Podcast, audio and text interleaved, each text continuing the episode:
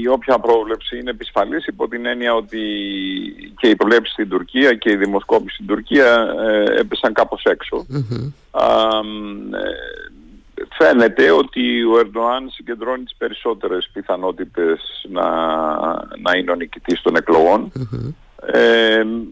Κοιτάξτε, ο Ερντοάν είναι ένα πολιτικό φαινόμενο. Αν δει κανείς την πορεία του από την αρχή της πολιτικής του εμπλοκής και σταδιοδρομίας μέχρι σήμερα είναι ένα πολιτικό φαινόμενο.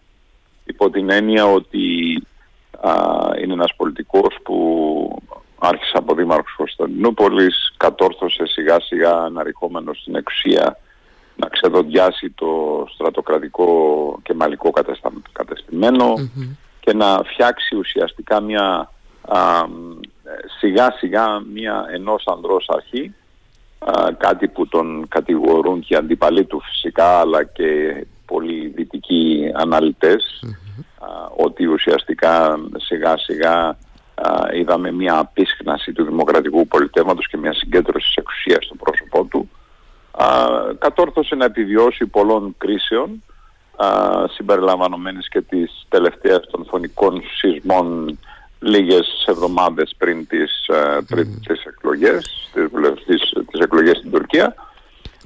Και ε, να προβάλλει με, ε, αν θέλετε, με πολλές πιθανότητες να, να είναι ο νικητης των εκλογων Είναι αναμφίβολα ένα πολιτικό φαινόμενο. Έχει, είναι πάνω από δύο δεκαετίες στο τιμόνι της γειτονικής χώρας. Και θα σας έλεγα ότι ε, η, η θητεία του, η στεροφημία του, την οποία επιμελώς προσπαθεί να χτίσει σε αντίστοιξη με την ιστεροφημία του και μάλλον τα και όλου του πολιτικού ιδεολογήματος που λέγεται κεμαλισμός, η στεροφημία του βρίσκεται, ε, ε, εδράζεται σε δύο άξονες. Ο πρώτος είναι ο κοινωνικός μετασχηματισμός που έχει επιφέρει στο εσωτερικό της Τουρκίας. Είναι προφανές ότι με τον Ερντοάν έχουμε ανάδειξη νέων ζακιών, έχουμε μια α, ε, ήπια, έναν ήπιο εξισλαμισμό της τουρκιας έχουμε δηλαδή έναν σοβαρό κοινωνικό μετασχηματισμό στο εσωτερικό. Και όσον αφορά την εξωτερική πολιτική εκεί έχουμε μία επίσης αποστασιοποίηση από τα κεμαλικά δεδομένα υπό την έννοια ότι ο κεμαλισμός ήταν συνειφασμένος με έναν εκδυτικισμό ενώ ο Ερδοάν και η θητεία του είναι συνειφασμένη με μια σταδιακή απόσχεση, αποστασιοποίηση από τη Δύση. βλέπουμε ότι προσπαθεί να ασκήσει μια πολιτική μεγάλης περιφερειακής θεωρεί ότι το διεθνές σύστημα πλέον δεν είναι διπολικό και άρα η Τουρκία δεν χρειάζεται να εξαρτάται στη Δύση, από τη Δύση για την ασφάλειά της και μπορεί να αναπτύξει μια πολυδιάστατη, μια αναθεωρητική αν θέλετε στη γειτονιά της πολιτική α, αποστασιοποιούμενη όλο ένα από τη Δύση. Και επειδή θεωρεί ότι πάμε προς ένα πολυκεντρικό διεθνές σύστημα, ο Ερντοάν θεωρεί και προσπαθεί να κορφολογήσει αν θέλετε από όλες τις μεγάλες δυνάμεις του συστήματος με μια τακτική ad hoc ανάλογα δηλαδή τη θεματική που τον ενδιαφέρει. Σωστά. Και έτσι βλέπουμε συμφωνίες με τη Ρωσία, συμφωνίες με την, Κίνα, α, ναι, που πολλές φορές δημιουργούν μεγάλα προβλήματα στη σχέση του με τη Δύση.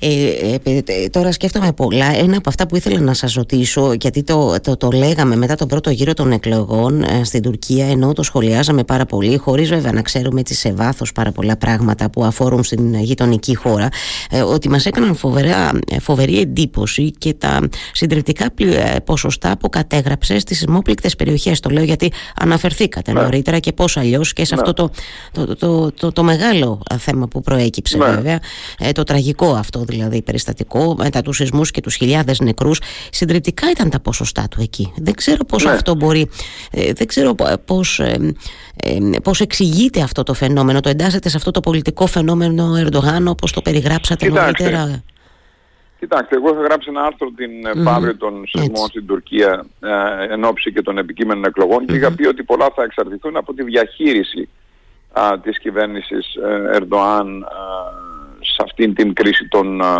που προέκυψε με τους φωνικούς ε, σεισμούς στην τουρκια Και με αυτό εννοούσα ότι θα εξαρτηθεί από το πόσο γρήγορα θα δράσει η κυβέρνηση, τι προσδοκίες θα καλλιεργήσει και πόσο αυτές οι προσδοκίες θα γίνουν ε, πιστευτές.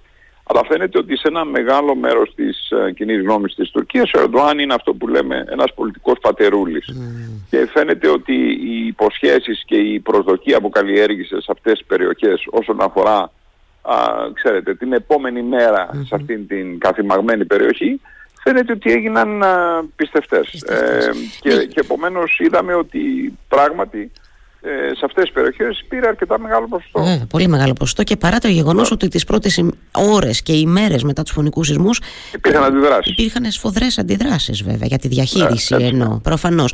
Ε, να, να, πάω, να, να πούμε ότι να κάνουμε ένα ε, σενάριο υποθετικό έτσι πηγαίνοντας και οι δυο μας το πρωί της ερχόμενης ε, Δευτέρας κύριε ναι. Αρβανιτόπουλε και θέλω ακριβώς επειδή πολύ ωραία περιγράψατε αυτό το πολιτικό φαινόμενο Ερντογάν εάν εκτιμάτε ότι κάτι θα αλλάξει την επαύριον αν και εφόσον ο ίδιος όπως δείχνουν τα πράγματα επανεκλεγεί. Μένει να το δούμε και αυτό. Αν, αν, αν εκτιμάτε ναι, ότι... Αν εκλεγεί δεν θα αλλάξει κάτι. Δεν θα αλλάξει Υπό την έννοια και ιδίως στην εξωτερική πολιτική που μας αφορά και, ε, εμάς. Βέβαια, βέβαια, αυτό είναι. αυτό αν είδατε ακόμα και την συνέντευξη που έδωσε στο CNN όπου θα ανέμενε κανείς ότι θα έχει έτσι μια, ε, θα έχει μια ρητορική προσέγγιση με πιο τη Δύση. Πιο ήπια ας πούμε, ναι, σωστά. Πιο ήπια να, ε, έτσι, να κλείσει μέτωπα κτλ. Κάθε άλλο. Κάθε άλλο, σωστά το λέτε. Ο Ερντοάν ε, είπε στην, απευθυνόμενος προς, τη, προς κάθε ενδιαφερόμενος στις δυτικές πρωτεύουσες ότι εγώ α, θα παίρνω S400 εφόσον μου στερείτε τα F35. Και δεύτερον έχω αναπτύξει μια στρατιωτική βιομηχανία παραφράζω για, έτσι, για τους ακροατές μας, ότι έχω αναπτύξει μια αμυντική βιομηχανία, ούτως ώστε δεν σας έχω και πολύ μεγάλη και μην ξεχνάμε ότι δεν είναι μόνο η S400 που παίρνει από τη Ρωσία, μην ξεχνάμε ότι Α, Ρώσοι φτιάχνουν το πυρηνικό αντιδραστήρα στο Ακούγιο. Mm. Α, Ρώσοι έχουν αναλάβει τον, το λιμάνι της Μερσίνης και το κατεξής. Μα το είπε νομίζω ε, ξεκάθαρα. Είπε ότι εμείς έχουμε μια πολύ θετική σχέση και χρειαζόμαστε η μία χώρα την άλλη. Τι να λέμε τώρα. Εντάξει. Ακριβώς, έτσι, ακριβώς, έτσι, ακριβώς. έτσι το είπε. Επομένως αυτή η πολιτική, κοιτάξτε, ο, η, η θύνουσα τάξη, mm-hmm. το κατεστημένο εξωτερικής πολιτικής στην Τουρκία αυτή τη στιγμή έχει φτάσει σε αυτό το συμπέρασμα που προείπα. Mm-hmm. Δηλαδή εδώ είναι ένας άλλος κόσμος από τον κόσμο του ψυχρού πολέμου και της αμέσως μετά τον ψυχρό πόλεμο εποχής. Εδώ είμαστε, είμαστε αλλού. Είμαστε σε έναν άλλο κόσμο και αυτός ο κόσμος έχει πολλά κέντρα εξουσίας. Έχει την Αμερική, έχει την Κίνα, έχει τη Ρωσία, έχει την Ευρώπη, έχει τους BRICS. Συνεπώς ε, οι Τούρκοι θεωρούν, ο Ερντοάν θεωρεί ότι εγώ δεν μπορώ να βάζω τα αυγά μου, στο, όλα τα αυγά μου στο καλάθι της Δύσης. Εμένα με συμφέρει να έχω μια ε, αν θέλετε, πολυδιάστατη εξωτερική πολιτική. Ναι. Δεν έχω την ανάγκη, δεν αισθάνεται την ανάγκη η Τουρκία και ο Ερντογάν να είναι υποταγμένες στη δυτική ορθοδοξία. Ναι. Συνεπώς θα δούμε αυτήν την αποστατική πολιτική, αν θέλετε, αν μου επιτρέπετε ο νεολογισμός, ε, με τον Ερντογάν να λειτουργεί ως μια μεγάλη περιφερειακή δύναμη. Και, και να δημιουργεί έτσι και να καλλιεργεί έτσι την δική του, τη δική του πολιτική ιστεροφημία. Ναι. Και σε σχέση με τα πιο δικά μας, τα εδώ, τα μεταξύ μας, ε, κύριε Βανιτόπουλε. Ε, εδώ νομίζω, επειδή πάρα πολλοί στην Ελλάδα άρχισαν να πέφτουν σε αυτή την παγίδα του καλού κλίματος στις αποκλιμάκωσης και τα λοιπά. Ναι, ναι, ναι. Όλα αυτά τα πολύ ωραία. Ε, ε, εγώ είχα γράψει ένα άρθρο λέγοντας, ε, τιτλοφορώντας το μορατοριο Δηλαδή αυτό είναι, ένα, είναι μια προσωρινή αν θέλετε ε, ε ανακοχή, αν μου επιτρέπετε την έκφραση, για πάρα πολλούς λόγους. Κυρίως γιατί με την άμεση και συγκινητική ανταπόκριση της ελληνικής πολιτείας που έστειλε τους διασώστες κτλ. κτλ. Δημιουργήθηκε ένα άλλο κλίμα στην τουρκική κοινή γνώμη υπέρ της Ελλάδας γιατί η τουρκική κοινή γνώμη είχε δηλητηριαστεί τα τελευταία χρόνια από το καθεστώς Ερντογάν ως προς την ελλαδα Τώρα λοιπόν με, το, με την uh, συγκεντρική αυτή ανταπόκριση των Ελλήνων η, το κλίμα στην κοινή γνώμη είχε αλλάξει στην Τουρκία. Συνεπώς θα ήταν παράδοξο η, η τουρκική κυβέρνηση να ακολουθεί μια επιθετική πολιτική τη στιγμή που οι Έλληνες ναι, να μην βοηθούσαν να διασώζουν ζωές ναι. α, στις τουρκικές Θα ήταν παράδοξο να μην, λοιπόν... να μην συμβαδίσει εκείνη την ώρα με το συνέστημα του τουρκικού λαού. Ε; Ακριβώς. Ναι, Πολύ ωραία το θέτετε. Λοιπόν, υπήρξε λοιπόν μια κάμψη της ρητορικής. Mm-hmm. Όπως είδαμε όμως, ε, όλα αυτά τα ωραία ξεχνιούνται γρήγορα. Και ε, είδαμε τον Τζαβούσογλου προχθές, αν δεν με απαντάει να ξαναθέτει πάλι ζητήματα κυριαρχίας των νησιών. Άρα τι θέλω να πω, ότι θα, θα έχουμε μία από τα ίδια. Δηλαδή θα έχουμε α, την ίδια αναθεωρητική Τουρκία να μιλάει για μπλε πατρίδες, να μιλάει α, για γαλάζιες πατρίδες, να μιλάει για την κυριαρχία των νησιών μας κτλ. κτλ. Έχουμε, α, έχουμε να αντιμετωπίσουμε έναν γείτονα ο οποίος πλέον έχει μια αναθεωρητική Όχι μόνο απέναντι στις συνθήκες, γιατί ακόμα και τη συνθήκη της Λοζάνης θέλουν να αναθεωρησουν αλλά μια αναθεωρητική και επιθετική επεκτατική στάση απέναντί μας.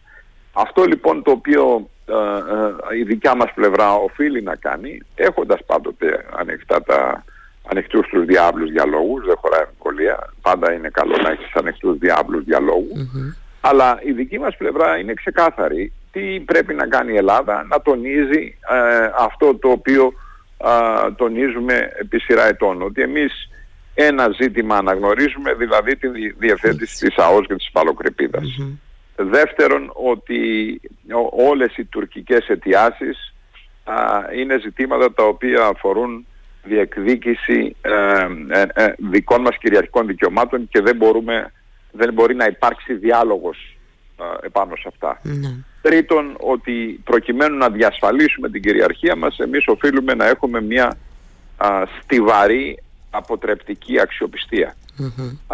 και νομίζω τα τελευταία χρόνια έχουμε, έχουμε αρκετά αυξήσει την αποτρεπτική μας ισχύ, ούτως ώστε να μην διανοείται η Τουρκία να κάνει το οτιδήποτε. Ναι. Και τέταρτον, μέσα από τις διμερείς και πολυμερείς συμμαχίες μέσα από τα θεσμικά φόρα στα οποία βρισκόμαστε ακριβώς να δείχνουμε ότι το πρόβλημα στην ευρύτερη περιοχή δεν είμαστε εμείς αλλά είναι ένας αναθεωρητικός Και από εκεί και πέρα να δούμε ε, πού θα πάει το πράγμα. Γιατί θα σας πω και το τελευταίο ότι ο Ερντοάν μπορεί να κερδίσει τις εκλογές αλλά δεν χωράει αμφιβολία ότι μπαίνουμε στην τελευταία φάση του κεφαλαίου Ερντοάν.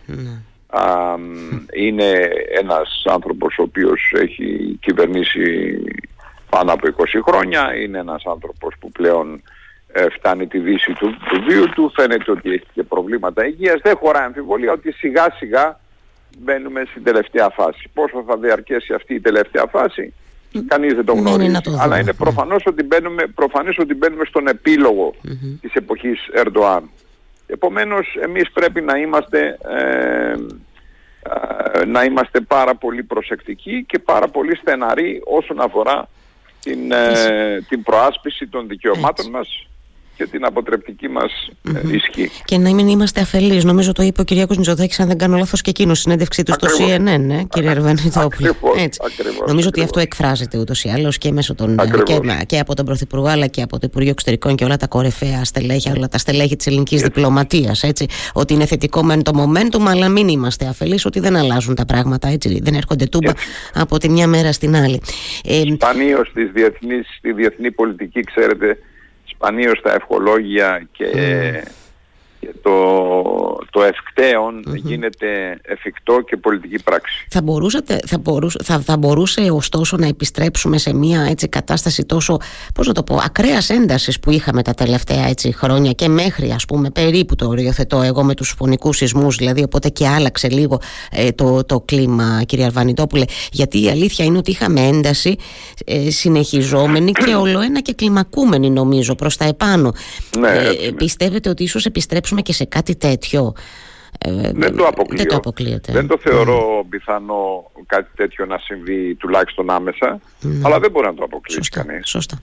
Ναι, νομίζω ότι είναι επισφαλής. Καλά το είπατε νωρίτερα οι όποιες προβλέψεις. Ε, ωστόσο, καλό είναι να τα βάζουμε τα θέματα στο τραπέζι, να τα συζητάμε, να μην τα ξεχνάμε.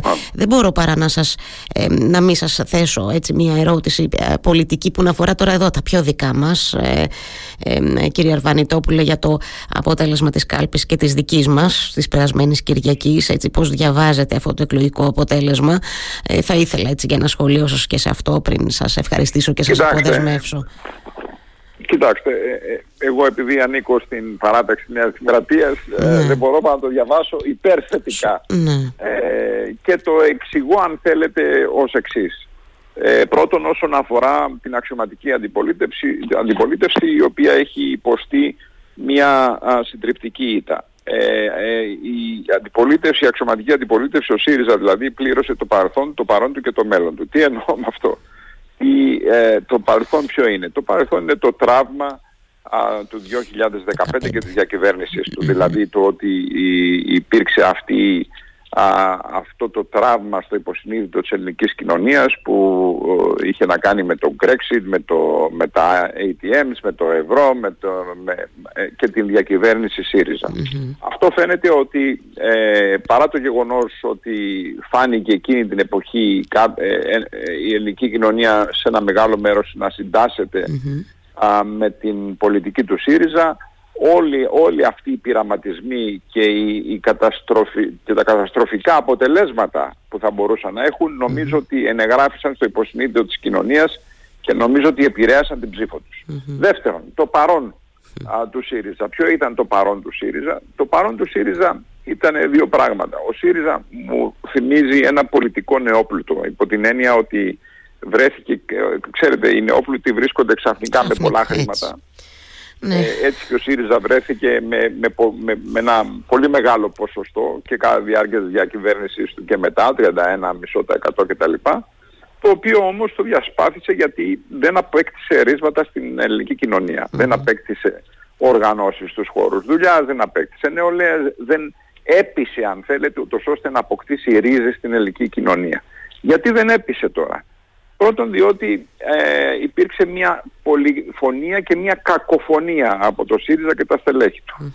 Δεύτερον διότι ε, όλη αυτή η στρατηγική της απλής αναλογικής είναι μια τρύπα μέσα στην οποία έπεσε ο ΣΥΡΙΖΑ. Γιατί η απλή αναλογική χρειάζεται προγραμματικές mm. συγκλήσεις, χρειάζεται δυνατότητες συνεργασίας με τα άλλα κόμματα. Εδώ φάνηκε ότι κανένα κόμμα δεν ήθελε να συνεργαστεί με το ΣΥΡΙΖΑ. Άρα αρχίσαμε να έχουμε όλες αυτές τις συζητήσεις για κυβέρνηση ειδικού σκοπού, για κυβέρνηση μειοψηφίας, για κυβέρνηση ανοχής, όλα αυτά τα οποία ουσιαστικά ε, έδωσαν στον κόσμο να καταλάβει ότι μπορεί να μπούμε σε μια περιπετεια το, το τρίτο στοιχείο έχει να κάνει με τον προγραμματικό του λόγο.